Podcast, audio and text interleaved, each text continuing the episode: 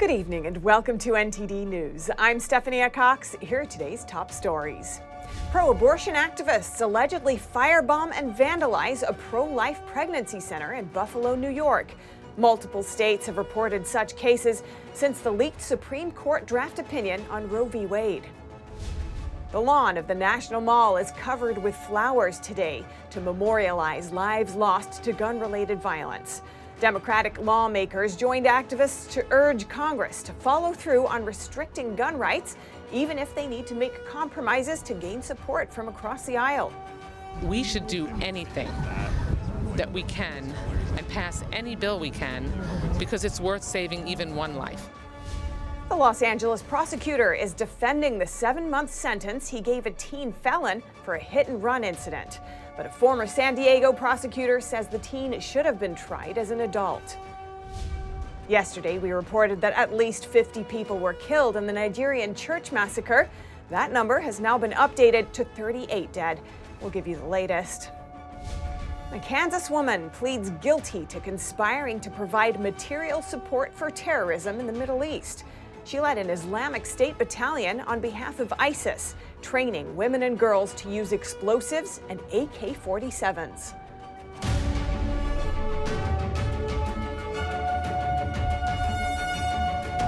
A pro life pregnancy center in Buffalo, New York says it was firebombed and vandalized overnight. According to multiple reports, authorities are investigating it as arson and pro abortion group Jane's Revenge has reportedly claimed responsibility for the attack. The group is also said to be responsible for similar attacks in recent months. Here are the details. A pro life pregnancy center called Compass Care says its office in Buffalo, New York was firebombed on Tuesday. They posted photos of the destruction, showing that the windows in the reception room and nurse's office were broken and the rooms were lit on fire. Graffiti left on the building reads, Jane was here, which is a reference to the pro abortion organization Jane's Revenge. The group has reportedly claimed responsibility for attacking another pro life center in Wisconsin last month and warned about more attacks to come. It was in the wake of a leaked Supreme Court draft opinion showing the justices are poised to overturn Roe v. Wade. The CEO of Compass Care, Jim Harden, says this is the pro abortion Kristallnacht. Because of this act of violence, the needs of women facing unplanned pregnancy will go unmet and babies will die. Compass Care will not stop serving because preborn boys and girls deserve protection. This is not the only attack against pro life centers this month. According to Sidewalk Advocates for Life, another pro life center called Mountain Area Pregnancy Services in Asheville, North Carolina, was vandalized and had its windows smashed on Tuesday. Reporting by Allison Lee, NTD News. And in D.C., on the lawn of the National Mall today, lawmakers joined with activists to push for tighter gun laws. Congressional leadership was there, and de- Democrats told NTD where their bottom line is and what they're looking at for baseline proposals. NTD's Melina Wisecup has the story. I'm here on the National Mall where activists and lawmakers who are pushing for gun reform have laid out a visual representation of the more than 40,000 American lives that are lost due to gun related deaths each year. And this year, the orange flowers represent an increase of 5,000 gun related deaths over the past couple of years. Democrats, Republicans, everyone, we must never stop fighting. Fight, fight, fight. The former congresswoman was a victim of a shooting in 2011 and she was severely injured. She then founded an organization dedicated to saving lives from gun violence. Her organization Tuesday displayed these tens of thousands of flowers at the Washington Monument as a way to put pressure on the Senate to act. As majority leader, I made clear that the Senate will vote on gun safety legislation in the near future. Many who were present at the event pushed for the need to raise the minimum age to 21 to buy a gun. This is already the law in six states, including the Republican leaning state of Florida. You know, we, we passed a law that actually required a three day waiting period, but we should do anything that we can and pass any bill we can because it's worth saving even one life. And look, the, the, the effort in the Senate, I, I think, is very tentative. Senator Blumenthal, who's involved in the Senate negotiation talks, tells us that raising the minimum age may not be possible right now in the Senate. But I recognize we're not going to do everything that we want. If we can save lives, it's a step in the right direction, and it reassures Republicans that they're not walking off a political cliff.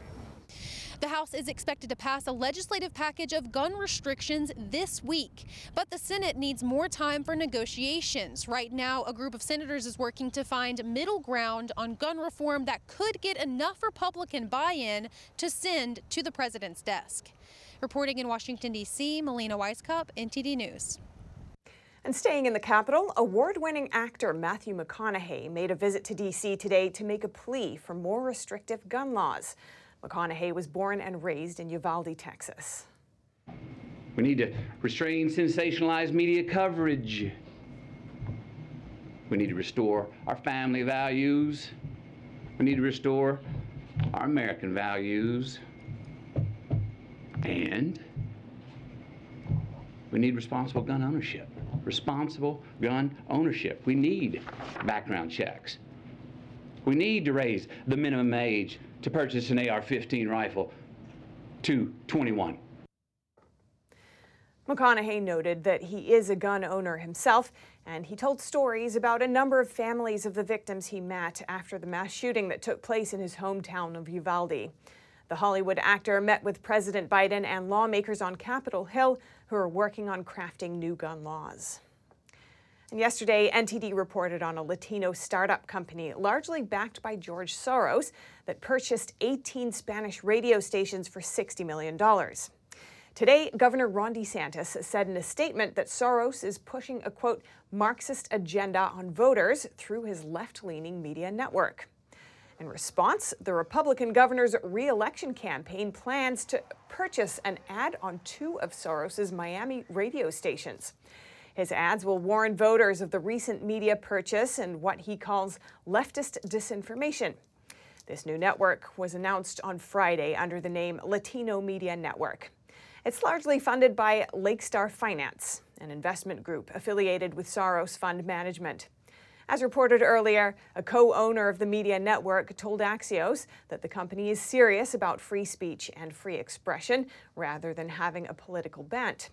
The new media owners say their goal is to embrace cultural pride and collectively empower Latinos. In Los Angeles, prosecutor George Gascon is defending the light sentence he gave to a teen felon who ran over a woman and her infant while driving a stolen car. Gascon says he charged the teen with the most serious offenses possible, but a former California prosecutor disagrees. NTD's Arlene Richards has the story. A 16 year old felon allegedly driving a stolen vehicle got a maximum of seven months in a juvenile probation camp for doing this.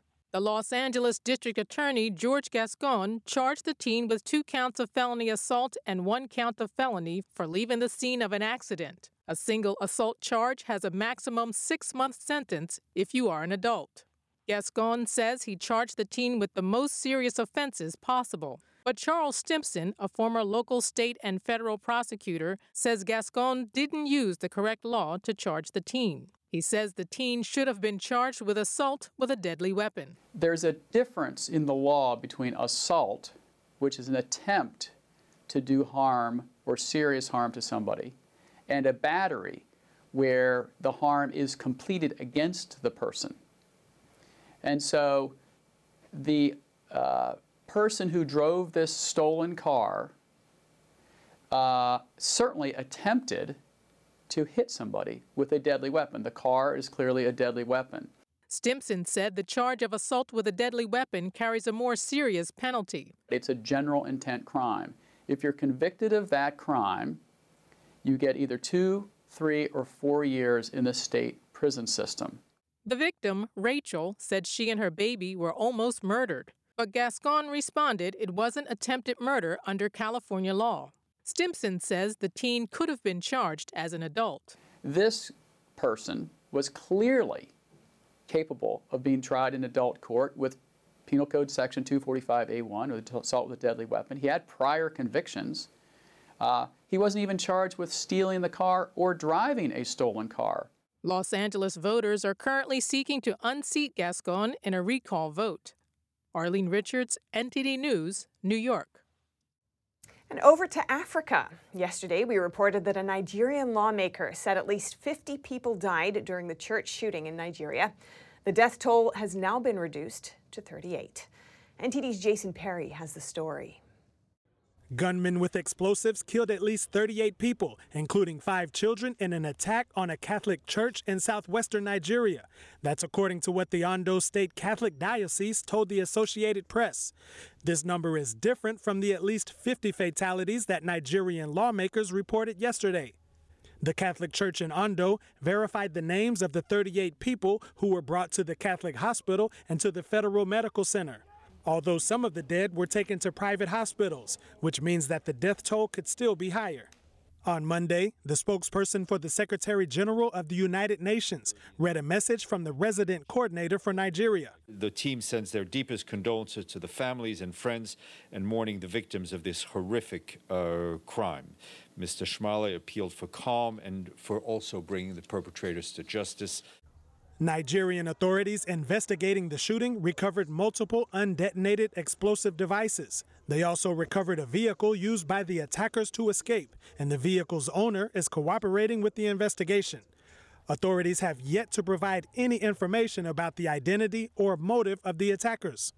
From a broader perspective, the Nigerian military remains engaged in a decade long war against terrorist groups Boko Haram and ISIS West Africa, both of which killed or kidnapped Christians and Muslims. Also, there has been fighting between predominantly Muslim herders and mostly Christian, but also Muslim farmers. According to the Council on Foreign Relations, there were an estimated 1,100 deaths in 2021 from violence among ethnic groups, herdsmen, and farmers. Jason Perry, NTD News. A Kansas woman who joined ISIS pleaded guilty today to conspiring to provide material support for terrorism in the Middle East. The woman led an all female Islamic State battalion in Syria and aided terrorist groups for more than six years. 42 year old Allison Fluke Ekren admitted in court that she led the all female battalion, which was preparing to defend the Islamic State controlled Syrian city of Raqqa. According to prosecutors, Kansas born Fluke Ekren moved to Egypt in 2008 and started leading the group in late 2016, training them to use AK 47 rifles, grenades, and suicide explosives. Court documents say she gave military training to over 100 women and young girls on behalf of ISIS. Fluke Ekren has been described by prosecutors as a fervent believer in the radical terrorist ideology of ISIS for many years. She faces up to 20 years in prison if convicted. And in lighter news, authorities in Montana were able to find a missing three year old boy safe in the wilderness. The search lasted, over two, lasted for two days over the weekend and involved drones and helicopters from multiple agencies. The boy, Riker Webb, was first reported missing south of Troy, Montana, Friday afternoon. He was last seen playing in his yard. A 53 person search team found him on Sunday in the wilderness in Sanders County, over two miles from where he went missing. Thunderstorms and heavy rainfall made the search extremely difficult.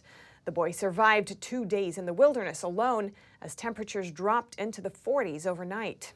When authorities found him, he was in good condition, but hungry, thirsty, and cold. The boy was later taken to a medical center for evaluation. And in politics, primaries in seven states today. Many races won't be competitive, but some highly contested congressional races are worth watching. In Nevada, Trump endorsed Republican Adam Laxalt holds a 15 point advantage over Purple Heart recipient Sam Brown. Brown, however, has strong grassroots support and the backing of the Nevada Republican Party. In California, Chris Mathys is trying to oust Congressman David Valadao, one of 10 House Republicans who voted to impeach former President Trump.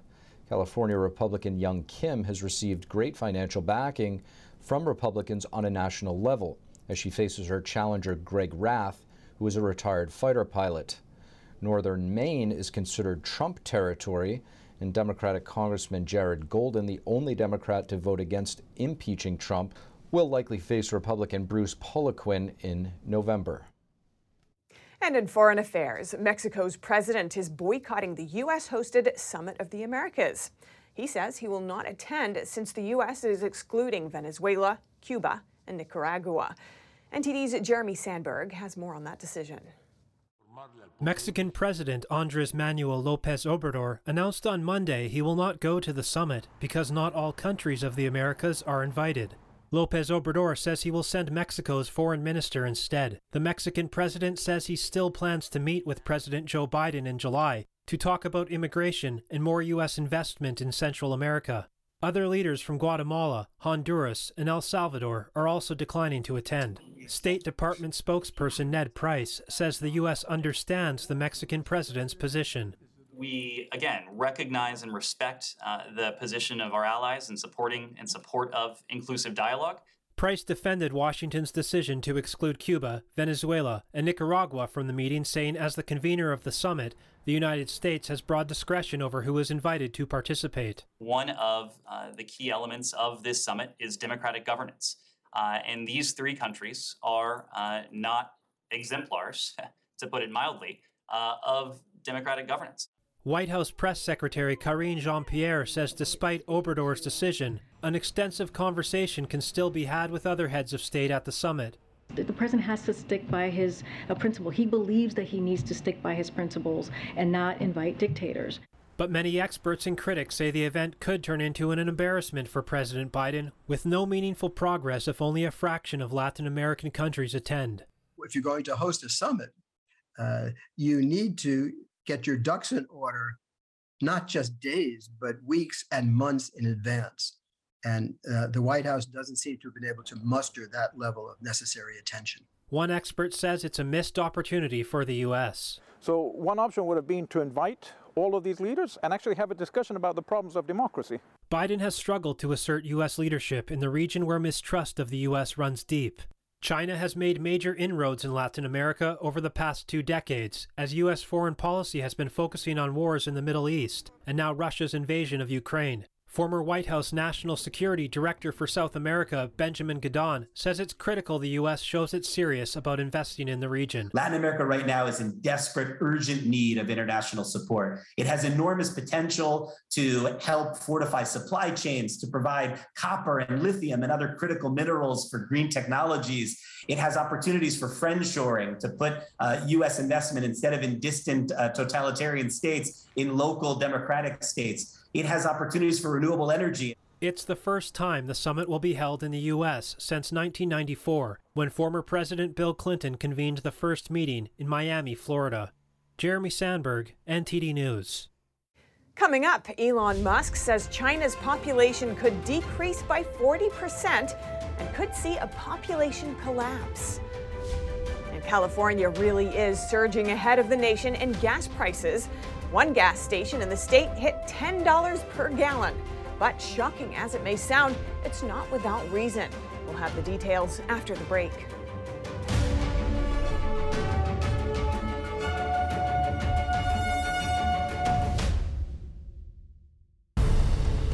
In every country communism gains power, authoritarianism and death followed in its wake.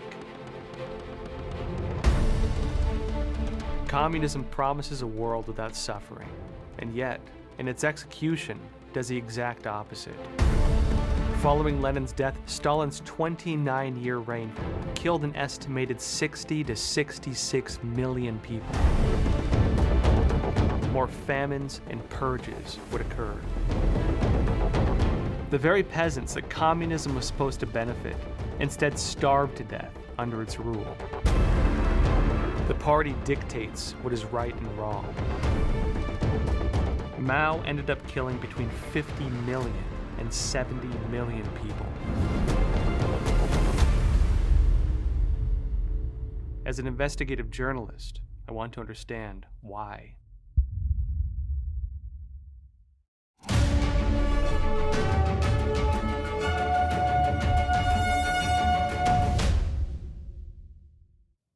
Texas Attorney General Ken Paxton says his office will investigate Twitter, alleging that the firm lied about the number of bot accounts that exist on the platform. Paxton says a large number of bot accounts not only reduces users' experience on the platform, but may also inflate the value of the company. Twitter bots have come into focus in recent weeks after Elon Musk asked how many are on the platform. On Monday, Musk again brought up the issue, saying Twitter is refusing to provide data to his team. He threatened to walk away from the $44 billion Twitter deal. And Elon Musk is also chiming in on China's population crisis. On Twitter, he said that the country could be facing a population collapse. NTD's Don Ma has more. Musk's tweet comes after the latest data from China's National Bureau of Statistics, which showed China's population growth rate falling to its lowest level in 60 years. And just 10 million babies were born in China in 2021. This is the lowest number recorded since the Communist Party took power in 1949. China is filling more coffins than cradles each year. Steven Mosher, demographer and president of the Population Research Institute, says China's population crisis is a result of the Communist Party's one child policy, under which millions of unborn baby girls were aborted. He knows this because in the 1980s, he was actually there in the operating room as Chinese doctors were performing abortions. Uh, I was in the operating room as they were aborting women who were seven, eight, and nine months pregnant. Uh, that far along in pregnancy, uh, they were doing cesarean section abortions. They were injecting a lethal drug into the womb to kill the child, and the following day they would then do a cesarean section to remove the now dead or dying baby. Now, that's how it was being done. Uh, that's what I was an eyewitness to. It, it was horrific. A study published in the Lancet Medical Journal predicts that China could lose over 660 million people or nearly half of its population just 80 years from now.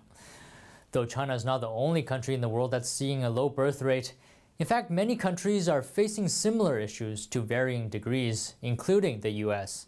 Manoj Pradhan, founder of UK based macroeconomic research firm, says that an aging population leads to a shrinking workforce, and that could lead to higher wages and higher inflation, and it could also increase a country's debt. The United States has a significant increase in the forecasted profile of debt. And a lot of that increase in the debt has to do with providing healthcare services, providing pensions, and in general looking after an aging population. Though Mosher at the Population Research Institute believes that there isn't a cause for concern for the U.S. yet.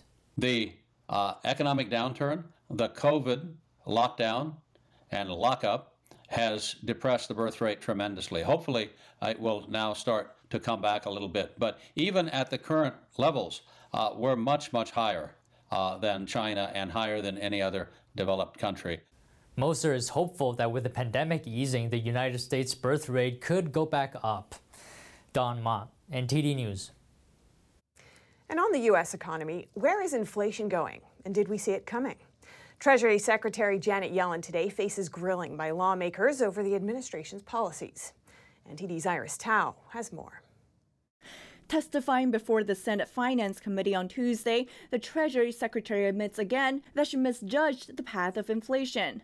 When I said that inflation would be transitory, what I was not anticipating was a scenario in which we would end up contending with multiple variants of COVID, and I was not envisioning um, impacts on food and energy prices we've seen from Russia's invasion of Ukraine. She says she could have used a better term than transitory, adding, I do expect inflation to remain high. The testimony comes days after Yellen admitted she was, quote, wrong last year when she said inflation would go away quickly. And Republicans are now pressing her on whether Biden's policies, including what they call excessive stimulus spending, have made it worse. Secretary, do you agree with the San Francisco Fed that the nearly $2 trillion March spending package was a significant causal factor in the high, increasingly broad based and accelerating inflation? Senator, we're seeing high inflation in almost all developed countries. Soaring gas prices are also drawing debate. Yellen points to oil companies, though some senators disagree. Uh, they're sitting on uh, thousands of um, leases on federal lands uh, that they have not yet drilled and But the certainly permits can't for, do for so. proceeding on those leases are not being facilitated. And, I mean, the, the president's executive orders have shut down the Extel pipeline. And an expert on the energy industry tells NTD that permits for other pipelines have been delayed. So if the administration were to say, we're not stopping people from drilling, you can't, drilling wouldn't work if you drill and have wells and then you can't get the oil to a refinery because the pipeline permits are being held up. And Secretary Yellen is likely to face more grilling on these hot button topics on Wednesday when she appears before House lawmakers. Reporting in Washington, D.C., Iris Tao, NTD News. And a worker shortage is forcing some summer camps to either slim down their programming or cancel completely. And those still open for the summer season say they're feeling the impact of inflation and soaring demand. More in today's Consumer Watch. School is out for summer, and some of the camps parents counted on to keep their children busy are no longer an option. From private to city run summer camps, some programs are either being trimmed or canceled altogether this 2022 season due to a serious worker shortage. I think it's another really tough year for summer camps. Camp IHC in Pennsylvania is one of those camps still operating this season. But camp director Lauren Rotowski says they have had to raise wages and hire international staff to have enough counselors. We have seen the cost of staffing go up 30 to 50 percent. So that's really tricky when in 2020 most of us did not open at all. Meanwhile, in Georgia, Campfire Camp Toccoa announced the cancellation of its overnight camp due to difficulty in securing the necessary staff.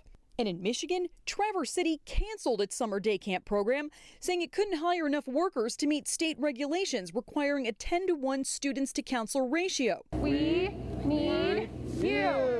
The staffing issues come as demand has come roaring back after pandemic disruptions. Some 26 million children nationwide are expected to be enrolled in one of over 15,000 summer camps in the country. We will likely be fully enrolled for summer 2023 um, at some point you know, in July this year. Meanwhile, inflation is also surging, forcing some camp operators to pass on additional costs to parents as they're faced with higher prices for food, transportation, staff, and insurance. How much are you willing to pay for gas? While the national average price sits at nearly $5 a gallon, one remote California town is charging almost double that. But the town has its reasons. Let's take a look. Gas prices continue to break new records every day, but the small, remote town of Mendocino along California's northern coast has been setting high prices for years. Current prices are now almost $10 per gallon. Schleifer's Auto Repair is selling regular gas for $9.60 per gallon. But if your car requires Plus, then you'll have to shell out $9.69. And if you need Supreme, that'll be $9.91. According to ABC7, the station's owner sets her prices high because even though she gets her gas from Chevron, she's an independent gas station. She also doesn't sell food or drinks to help make ends meet. Last year, NTD reported on similar high gas prices in the small town of Gorda along California's southern coast. Locals told NTD that high gas prices help offset the cost of the town generating its own electricity. Meanwhile, the average price in the rest of the state sits at $6.37 per gallon. And if you have any news tips or feedback for the show, you can email us at eveningnews at ntd.com. And coming up, Tiger Woods is withdrawing from next week's U.S. Open, citing a need to get stronger. NTD's Dave Martin breaks down his shaky performance thus far and what's next for the golfing legend. And Russia says that two major Ukrainian ports seized by Russian forces are ready to resume grain shipments. But the Kremlin says Kyiv still needs to clear the area of mines before exports can take place. Find out more in just a moment here on NTD News.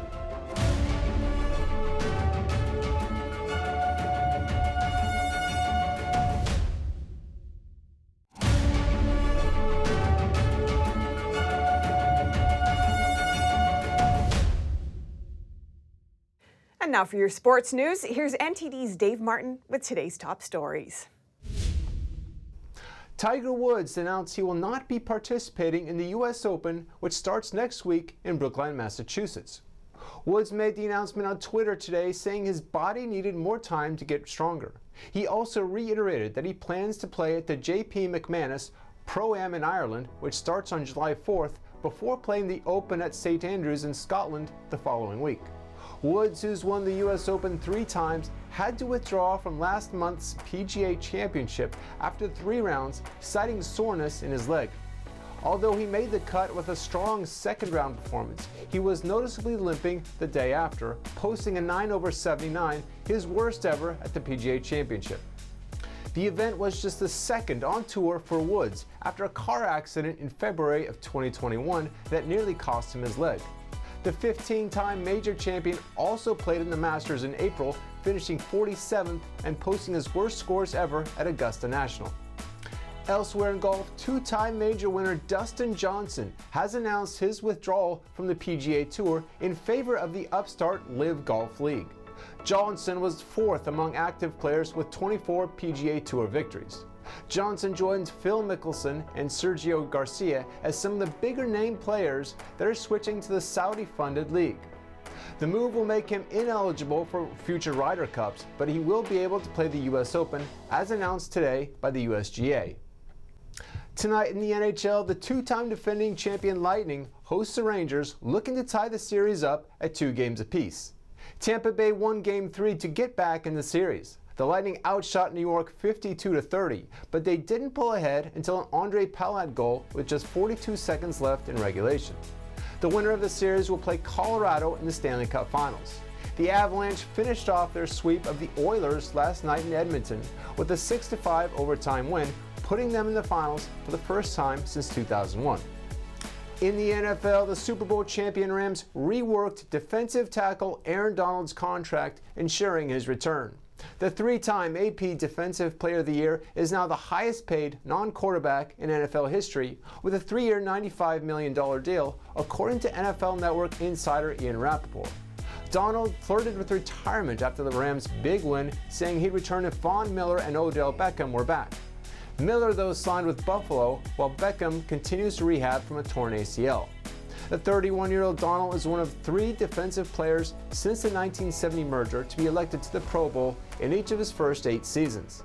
In baseball last night, Mets infielder Eduardo Escobar had a night to remember.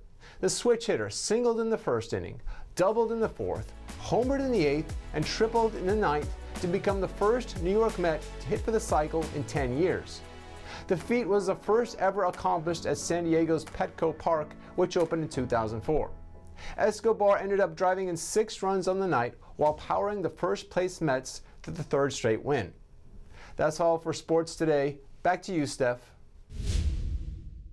Thanks, Dave. And staying in sport, the minimum competition age for senior figure skating competition is gradually going to change from 15 to 17. The International Skating Union made the decision after a debate at their Congress today. The proposal okay, so was please passed close the by vote. 100 votes to 16, well clear of the two-thirds majority required. The decision came after the Beijing Winter Olympics in February. Russian figure skater Kamila Valieva tested positive for a banned substance. She was 15 at the time. Her case prompted questions about the minimum age and if it needed to be raised to protect minors. The minimum age for skaters will be 16 for the 2023 24 season and increased to 17 from the 2024 25 season onwards. This will be in time for the 2026 Winter Olympics in Italy. Valieva, who is now 16, failed a doping test at the Russian National Championships last December. The result was only revealed on February 8th, a day after she had helped the Russian Olympic Committee win the team event at the Beijing Games.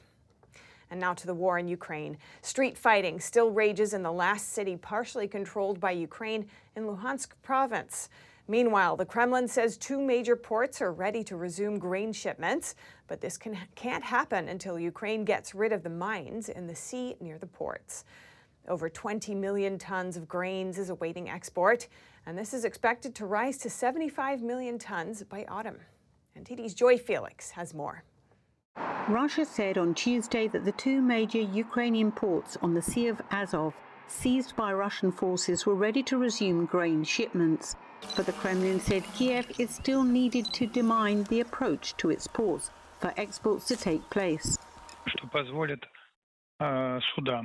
This will allow ships, once checked by our military, to make sure these ships do not deliver arms, to enter the ports, load grain, and even with our help if needed, proceed to international waters. Russia has seized large parts of Ukraine's coast and its warships control the Black and Azov seas, blocking Ukraine's farm exports and driving up the price of grain. Russian Defense Minister Sergei Shoigu said the ports of Berdyansk and Mariupol, the latest city destroyed after a three month Russian siege, had resumed their operations. President Putin also said that the Russian side would not use future shipping corridors that have been cleared of mines to launch any offensive against coastal towns. More than 20 million tons of grain are stuck in Ukraine awaiting shipment, and Ukrainian President Volodymyr Zelensky said this could rise to 75 million by the autumn. Kiev and the West accuse Moscow of weaponizing food supplies. Russia blames the situation on what it says are Ukrainian mines and on international sanctions against its own economy. Ukraine has accused Russia of stealing vital grain supplies, and British Farming Minister Victoria Prentice said that the allegations against Ukraine are very serious and must be investigated immediately. Joy Felix, NTD News. And more on the war. A U.S. court has authorized the seizure of two luxury planes owned by Russian billionaire and Chelsea soccer club owner Roman Abramovich. The billionaire made headlines after putting Chelsea up for sale in March following Russia's invasion of Ukraine. The sale was complicated by UK sanctions on Abramovich and was completed just last month.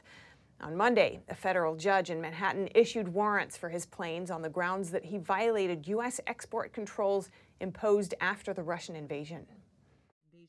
The U.S. made planes were flown to Moscow three times in March without the license required by U.S. export restrictions. But the U.S. government's likelihood of gaining control of the nearly $400 million aircraft remains uncertain. A Department of Justice official says the planes aren't yet in U.S. custody and that the warrants will likely dissuade companies from helping to move the aircraft. U.S. authorities are trying to pressure business leaders close to Russian President Vladimir Putin to halt what Moscow calls its special military operation in Ukraine.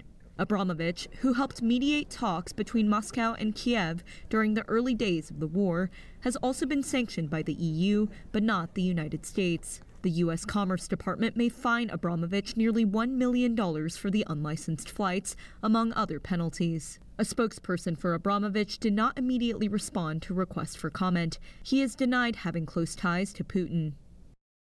And on food, worries are rising in the sugar industry that gas shortages could affect global production capacities. The ongoing war in Ukraine and supply chain issues have already led to worries about a global food crisis in other sectors. The sugar industry is the latest sector to be hit by the war in Ukraine.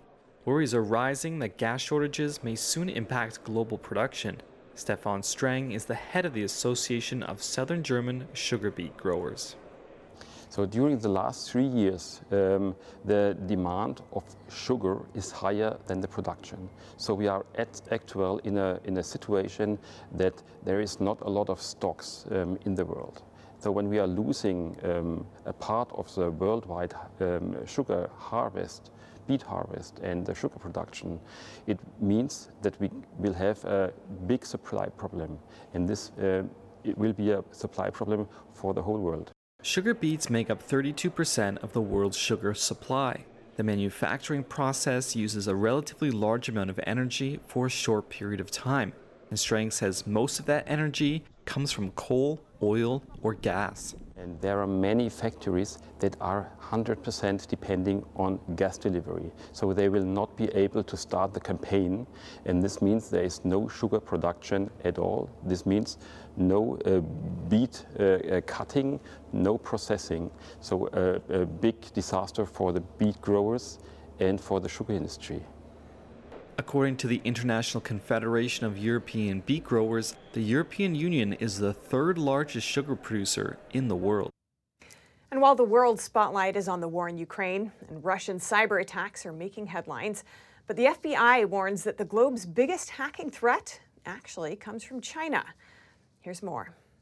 China is the world's largest malicious cyber actor. That's what FBI Director Christopher Wray said last week during a cybersecurity talk at Boston College.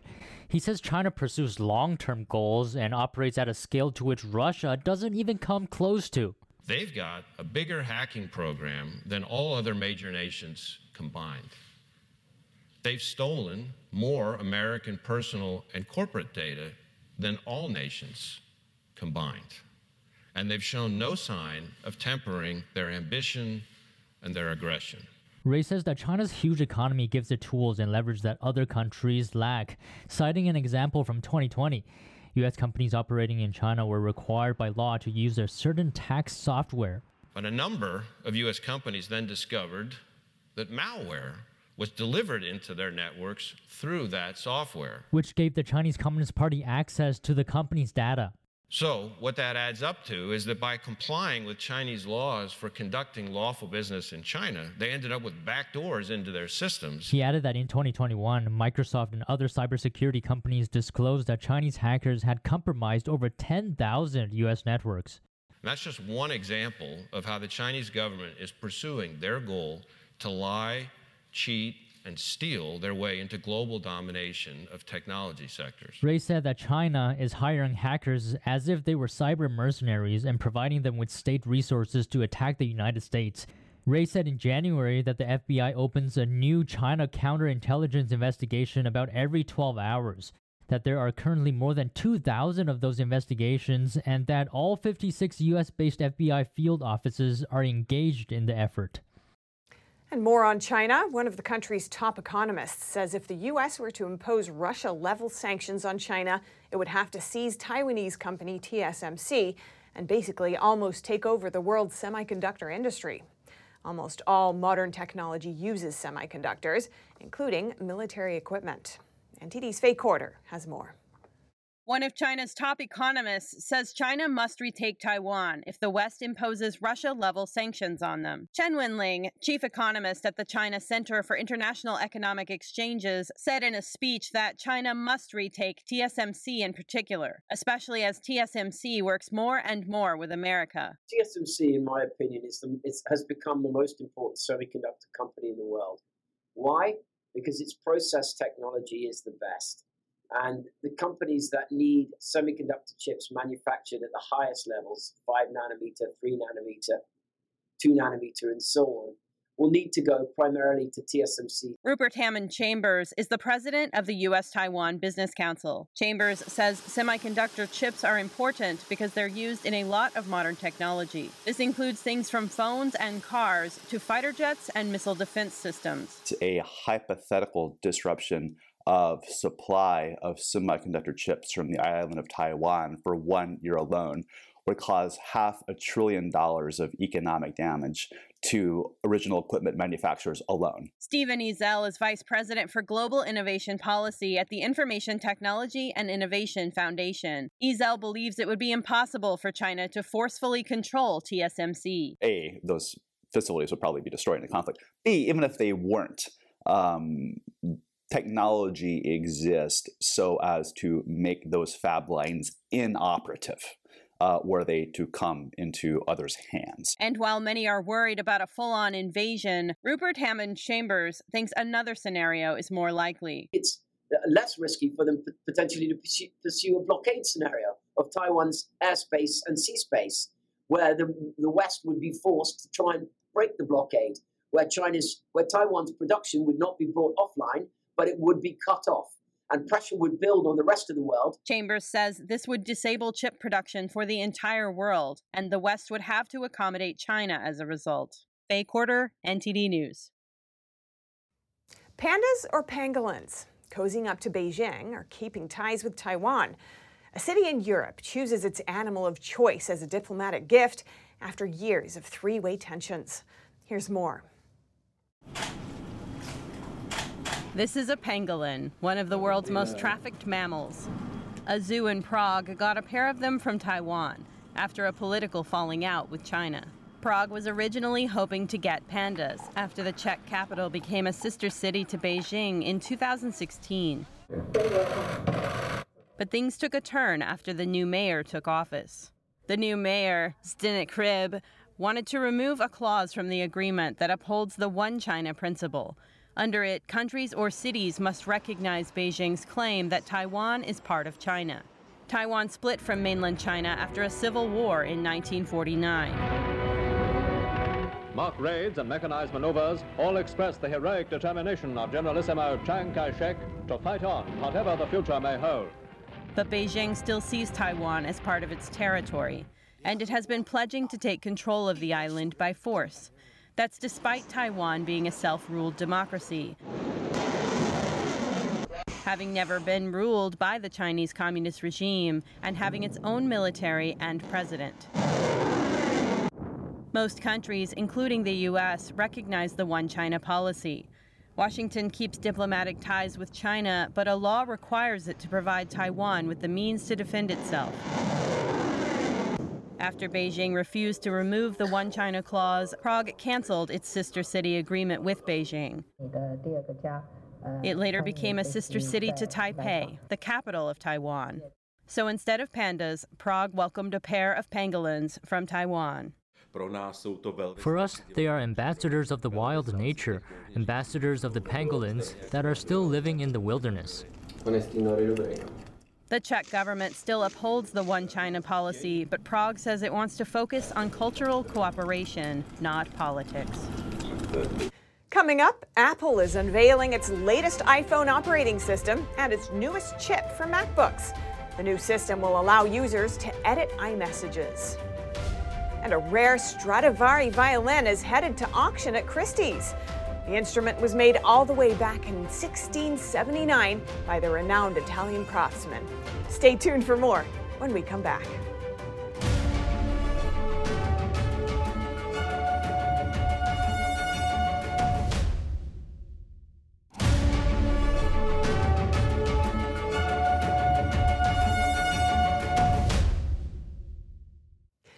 Apple is announcing a software update to its iPhones and a new generation of MacBook Air powered with its latest M2 chip.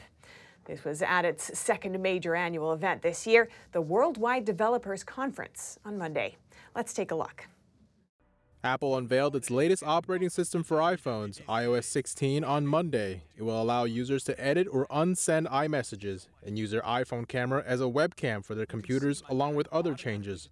And the next release, iOS 16, offers new intelligence, sharing, and communication features that are going to enhance so much of what you do with your iPhone. In iOS 16, we're bringing the biggest update ever to the lock screen, completely reimagining how it looks and works for you. The tech giant is also introducing a new payment system called Apple Pay Later. It lets users split the cost of an Apple Pay purchase into four equal payments spread over six weeks. There will be zero interest and no additional fees. Bob O'Donnell, president of Technalysis Research, is positive about the latest system update. Well, you know, I thought it was great. I mean, I think what we saw Apple doing is doing the real meat and potatoes upgrades that people are looking for refinements to iOS, refinements to Mac OS, uh, refinements to the iPad OS, um, things that people have been asking for, little things that, you know, grabbed a lot of attention. And also at the conference, Apple announced its new MacBook Air redesigned around a new M2 silicon processor. The company says it will be 35% faster than its predecessor, the M1 chip, and come with 24 gigabytes of unified memory. So that's the all new, amazingly portable, and powerful MacBook Air. It's thinner, lighter, and faster with a durable unibody design, bigger display, better camera, all day battery life, and four beautiful finishes. It's everything you could want in a new MacBook Air. The new MacBook Air with the M2 chip will start at $1,199 and come in gray, gold, silver, and blue. It weighs 2.7 pounds and has a 13.6 inch liquid retina display. A MacBook Pro with the M2 chip starts at $1,299. Both laptops will be available next month. And from technology to tradition, a rare 1679 violin made by renowned Italian craftsman Antonio Stradivari is headed for auction next month, where it could fetch up to $11 million.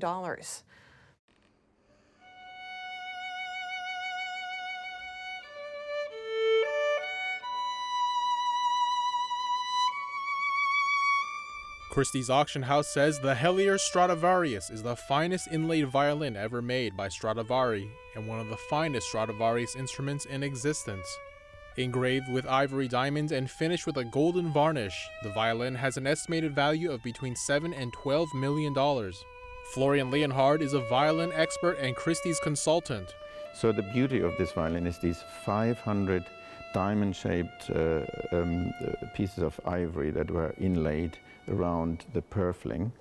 Um, it's a lot of work to cut them and to, to carefully place them. And also this very beautifully inlaid uh, black um, ornamentation all the way around the violin, around the scroll, everywhere.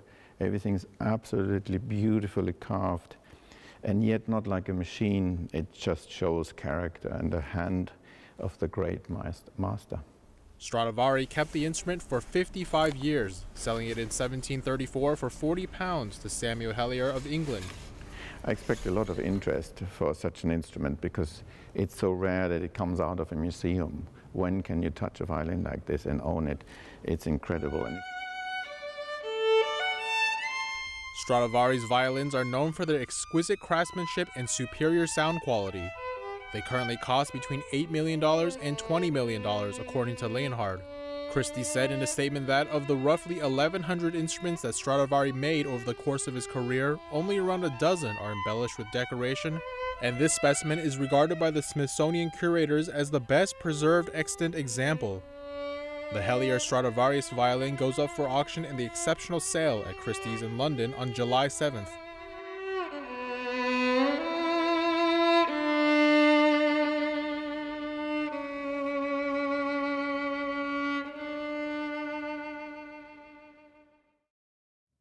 What a beautiful sound. And that's all for today's news. Thanks for tuning in. I'm Stephanie Cox.